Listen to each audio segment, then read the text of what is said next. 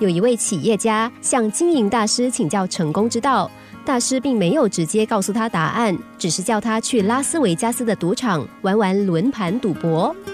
一星期之后，企业家像小孩子一样冲进大师的房里，同时兴奋的大叫说：“我想通了，在赌桌边，我豁然开朗了。”大师望着眉飞色舞的企业家，问他想通什么？企业家说：“我注意到那些十赌九输的人都有一个特点，下注之前他们毫不在意，可是当轮盘一开始转动，他们却都七上八下，个个都开始心跳气喘起来。我突然觉得这些人好傻。”因为他们如果要担心，也应该在下注之前啊，在那时候多动动脑筋，可能还管用一些。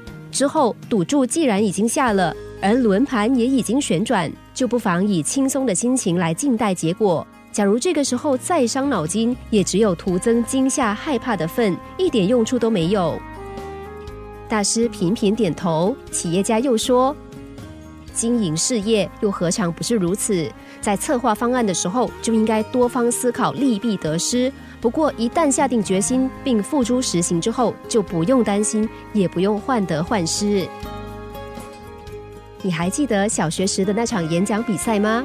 因为患得患失，结果就表现失常。得失之心让内心的混乱程度增强。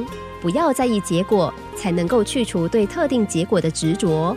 当在处理生活上各种大大小小的事情的时候，只要做到尽人事，也就是随缘，已经尽了力，就可以心安理得。至于选择之后的成败得失，就不必耿耿于怀了。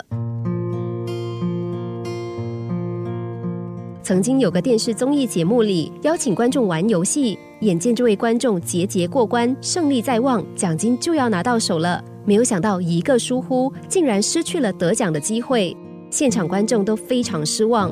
主持人就问这位观众是不是很难过，但他耸耸肩说：“不会啦，反正我来的时候也是空手来的。”再回想小时候的那场演讲比赛吧，那时候的你曾经很在意，但现在呢？同样的，目前正在困扰你的这些事情，以后你也将会一笑置之。快乐的泉源就是随遇而安，随缘自乐。